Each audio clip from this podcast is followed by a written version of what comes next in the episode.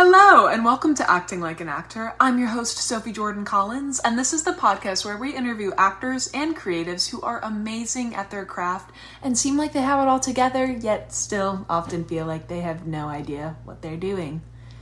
Because this business is weird and there are no rules. So let's learn from them. We'll chat with these entertainers and creatives about how they broke into this business, the day to day realities of it, and how they continuously pursue their craft in this crazy industry. If you are an actor, creative, or just a human being in general, you'll get amazing insights, advice, and maybe laugh a little.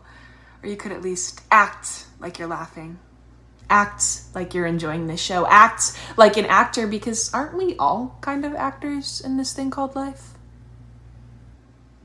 This is just the beginning, and I hope you'll join me. Are you rich? Are you famous? What have you been on? I don't really recognize you, and neither does my mom. Can you laugh? Can you cry on command? I mean, you said you were an actor, man. What's your backup plan? Is this shattered? Dude, I'm just acting like an actor.